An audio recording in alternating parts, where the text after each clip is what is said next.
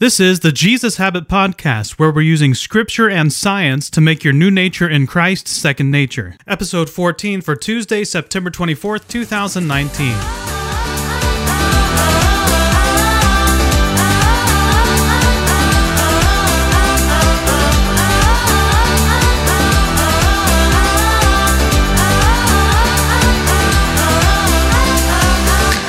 The big idea Jesus didn't come to save you from the storm, but to guide you through it.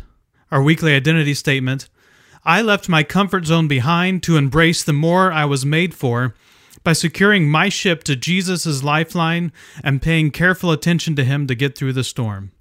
Our memory verse Therefore, since we have a great high priest who has ascended into heaven, Jesus the Son of God, let us hold firmly to the faith we profess. For we do not have a high priest who is unable to empathize with our weaknesses, but we have one who has been tempted in every way, just as we are, yet he did not sin. Let us then approach God's throne of grace with confidence, so that we may receive mercy and find grace to help us in our time of need. Hebrews 4 14 through 16. Hebrews 3 1 through 6a. Therefore, holy brothers and sisters who share in the heavenly calling, fix your thoughts on Jesus whom we acknowledge as our apostle and high priest. He was faithful to the one who appointed him, just as Moses was faithful in all God's house. Jesus has been found worthy of greater honor than Moses, just as the builder of a house has greater honor than the house itself. For every house is built by someone, but God is the builder of everything. Moses was faithful as a servant in all God's house, bearing witness to what would be spoken by God in the future but Christ is faithful as the Son over God's house. Therefore, because Jesus is greater than the prophets and the angels, because he was made perfect by what he suffered, because he made a way for us through the storm, brothers and sisters who share in the heavenly calling, our calling is not of this world. We are not simply obeying the orders of someone who is our equal.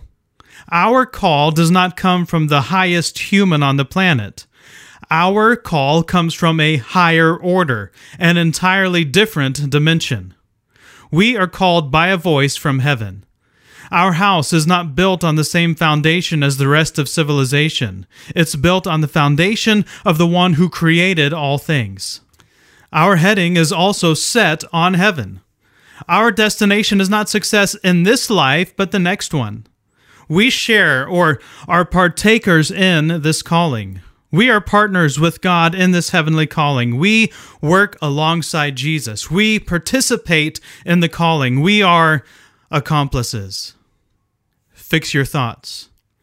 The word used here for fix is also translated as consider, as in to consider deeply, as in to think deep down, to pay special attention to to be deeply focused on something. Don't just give Jesus lip service. Don't just do the bare minimum good Christian duty. Think about it. Focus deeply about Him. Be resolutely concerned with one thing, not letting anything distract you from Him. From what? On Jesus. What is the one thing we're supposed to be focused on? Jesus. Jesus is greater than the prophets and angels. And now the author is going to show us how Jesus is greater than Moses, which, if you didn't already believe in Jesus, it would have been offensive to say that Jesus was greater than Moses. According to the Israelites, Moses was the greatest man to have ever lived. I mean, this is the guy that confronted the Pharaoh, allowed God to use him to stand up to that Pharaoh, and then led the people out of slavery. He was often in God's presence. He talked directly to God. There was no other like Moses in all of Israel's history. So let's look at the three comparisons the author makes. Comparison number one He was faithful to the one who appointed him, just as Moses was faithful in all God's house. The author compares Jesus to Moses. First, they were both faithful. But that's where the seeming equality amongst comparisons ends. Comparison 2 Jesus has been found worthy of greater honor than Moses, just as the builder of a house has greater honor than the house itself. For every house is built by someone, but God is the builder of everything. Jesus is the builder of the house. God is the builder of everything, and as the author has already established, everything was made through Jesus. Because of this, Jesus is worthy of greater honor than Moses. The house the author is referring to is God's people. For Moses, it would have been the Israelites. For Jesus, it's everyone who believes in him, with his sacrifice being offered for the entire human race. Moses didn't build the nation of Israel, Jesus has created everything. Comparison number three. Moses was faithful as a servant in all God's house, bearing witness to what would be spoken by God in the future, but Christ is faithful as the Son over God's house. Jesus is greater because he is faithful as the Son over God's house. A son has authority over the house as the rightful heir. Moses was a servant in God's house. He did not have ultimate authority over the house. He was an amazing servant. The, the term here denotes someone who served selflessly. But he was just that a servant and not a son. So Jesus is greater because he has authority over the house, even authority over Moses. Okay, uh, that's interesting, but but it doesn't really pertain to me because I've never really struggled with Jesus not being greater than Moses. I understand the feeling. I haven't really struggled with that either. But do we really believe that Jesus is greater than anyone or anything?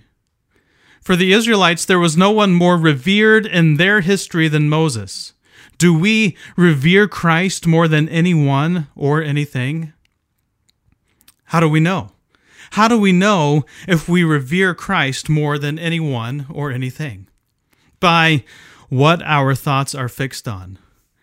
Who or what are we most consumed with? Because whatever that is, that's what we revere the most. And whatever that is, Jesus is greater than that. Because Jesus is greater than everything. www.thejesushabit.com